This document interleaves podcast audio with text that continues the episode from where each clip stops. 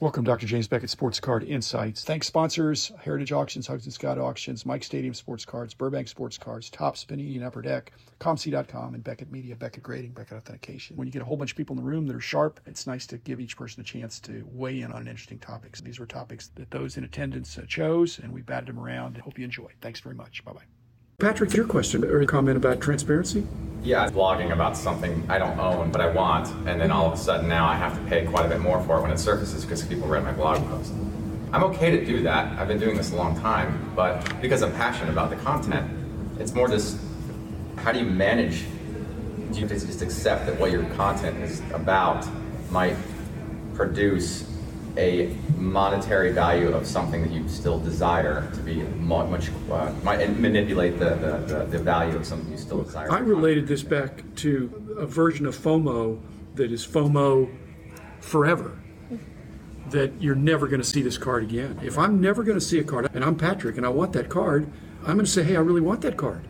Okay? If it's a run of the mill card you're probably going to see, and you tell people you want it, and a lot of people have it, they say, hey, here comes Patrick. He's the one that's going to pay extra for this card. So FOMO forever, that's a legit FOMO. I'm never going to see this again. Rich and I, when we go through the national looking for type cards that we've never seen before, if we've never seen it, if Rich has never seen it, I've never seen it. We just, I'm just saying. So, so the FOMO aspect is if you see it all the time, FOMO is just trying to regulate your wallet. That I can buy it now before it goes up, but it might not go up, it might go down. If I tell people I want it, that might make it go up, but it might not. But it might give me access to that card. And it, if you're never going to see it anyway. So it's not worth doing if it's a common card. Typically, but if it's a really tough card, yeah, yeah. net net, I would tell people. Right. In fact, especially in the social media world, there's random acts of kindness. Right. right. You're just as likely for somebody to come up and say, "Hey, Patrick, here it is." I'll tell the story in a different way. Eight, eight, when I was setting up at the Nationals in the 80s, I remember this father and son coming to my table the second day and basically buying every odd Hubie Brooks card I had. they scoured the show on the first day looking for Hubie Brooks cards, and the second day they, came, they said, We're hitting your table, you have more than anybody else. They understood that the odds of any of those Hubie Brooks cards selling were slim and none, and Slim had already gone back to uh, Plano.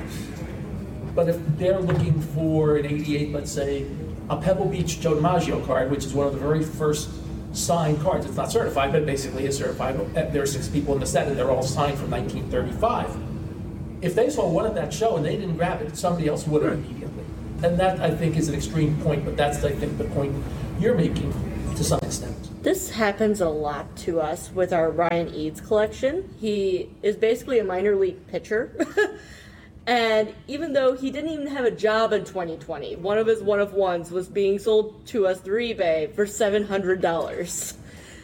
Because there's literally only us that's going to buy this card, and he had picked us out, and he's like, I'm going to make you pay. It's still sitting there. To your, I have this same issue with the 59 Topps Ringside Rocky Marciano. It's a card that I have wanted for years and I could have bought it a few times, but I never pulled the trigger. I'm not saying that I spoke about it and it shot through the roof, but I spoke about it. The next day, it's it's two, three hundred dollars more than what it was, and I was like, now I've kicked myself in the foot because I want this car and I'm not going to be able to buy it at that price, especially when the price before it was the day before. It's a horrible catch-22 that you play.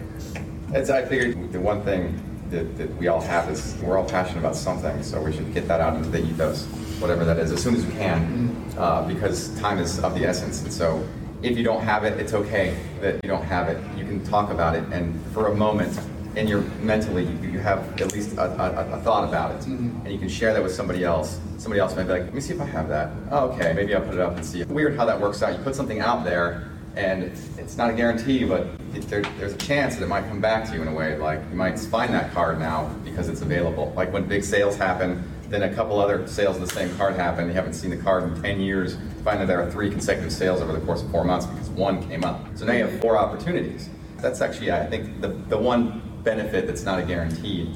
But just the, the thought of knowing that if I talk about this now, there might be a chance that I'll see one, at least see one, hit auction over the next whatever. If someone reads this and they have it. So that's a nice thought. I've never seen that card at auction. I've always seen it at buy it now. Yeah. Yeah, it's tough.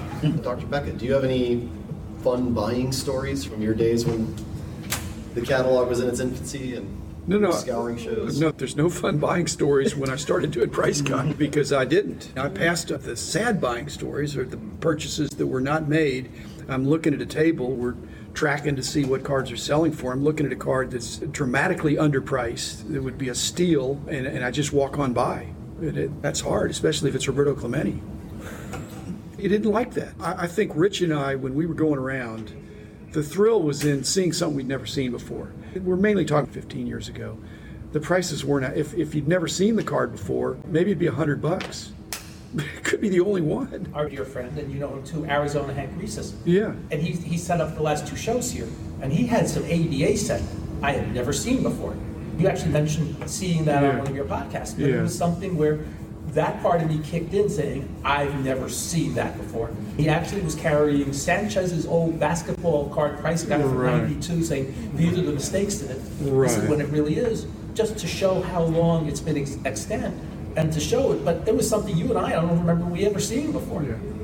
And it was exciting to see something, and that was from 25 years ago, and it kicked in to see. That's interesting. I've never seen that. And there's, you, Logan, you do a lot of obscure NASCAR stuff, and so do you, Val. And I'm sure you have that same feeling when you see. Mm-hmm. Yeah, the 1972 STP cards are some of the cards that we really look for all the time. And with all this going on with the hobby now and the price increases, we've seen probably more of those cards in the last four months than we've probably seen in the last four years. And of course, the prices have gone way up, and there's been a couple that I've needed, but it's just I can't pay that price.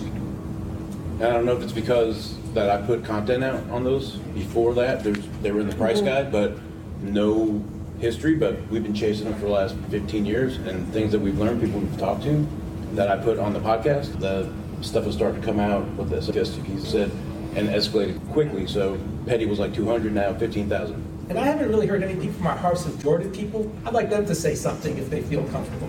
Any topic in particular? Yes, no, this one fine, or Well, uh, ratio pricing. So the, this like the Richard Petty thing. It was dormant, and nobody brought it out. Now it went up.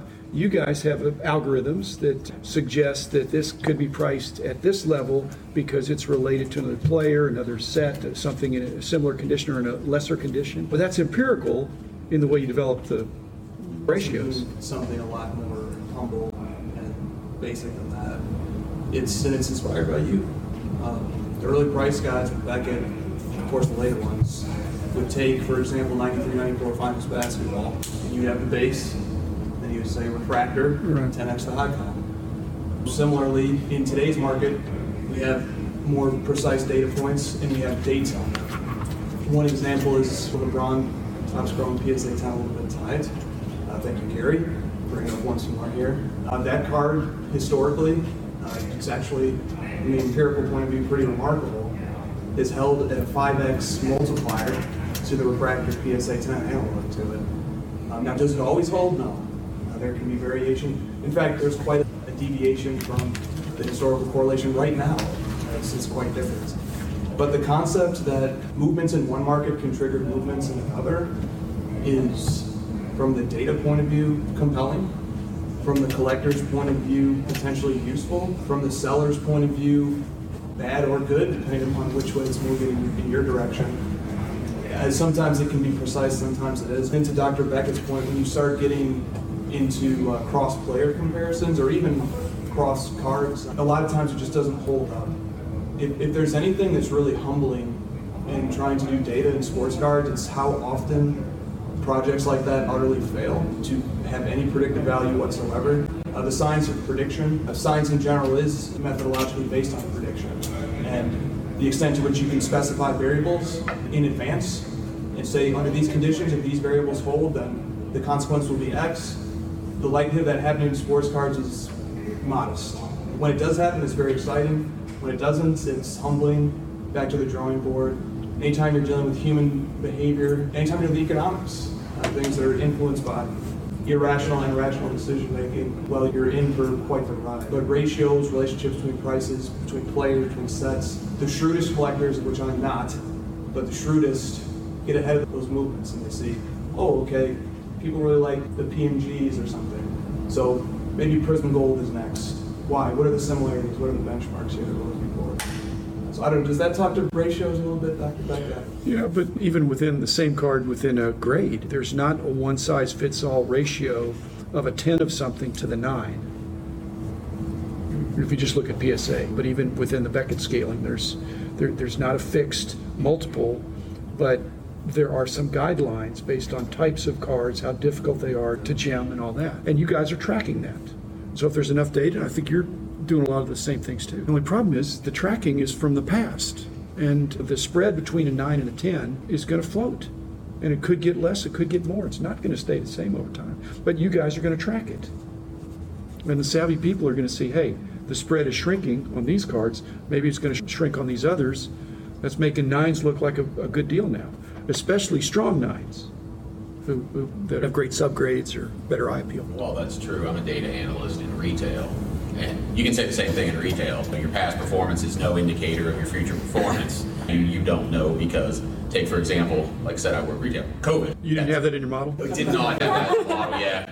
I could not predict that X category was going to literally sell out in one week. So at the end of the day, I mean, while perhaps imperfect, it's a hypothesis. It's an educated guess based on what you've had. It's no different than in basically any other setting. You can only do so much, and you can only work with the information you have. And you, unless you're something I don't, you ain't got a DeLorean. For the analysts in the room, is there a weight that you give to certain things? Because I know, like, you mentioned pop reports earlier, an indicator, and they are, but we've also seen silver prisms. A pop report is nowhere near the indicator as much as just popularity and recognizability. Spreads between nines and tens, like, in your personal systems, do you have a weighting class where you say like pop report is 15% of the value versus overall iconicness? The spread on this card is heavier, you know, it's, it's heavier on superstars or it's less heavy. every other one because you can look at it at a category level, you can look at it at a, you know a secondary level, and you can look at it at a granular level, and it's reflective upon. Take again the things of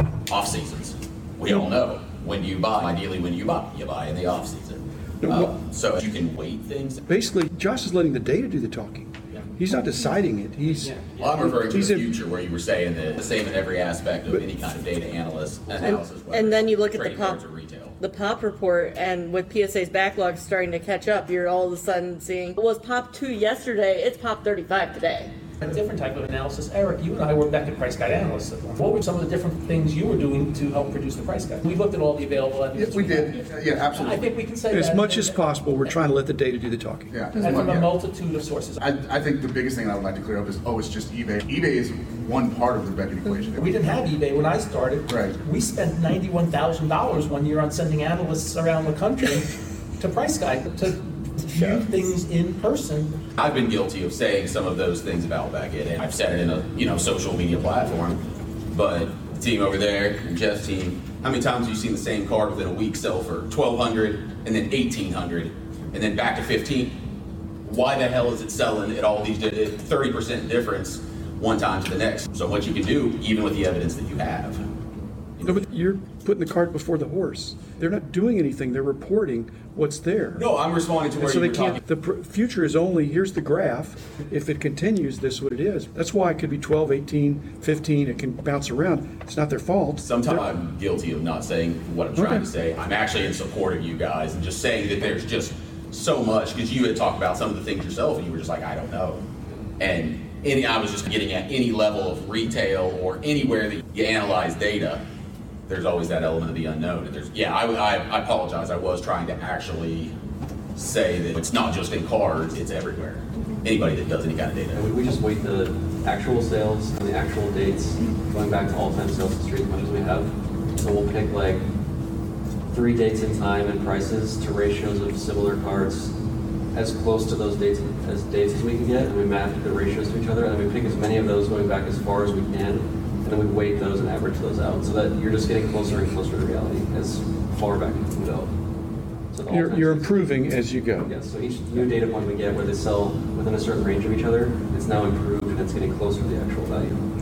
We can't measure things like popularity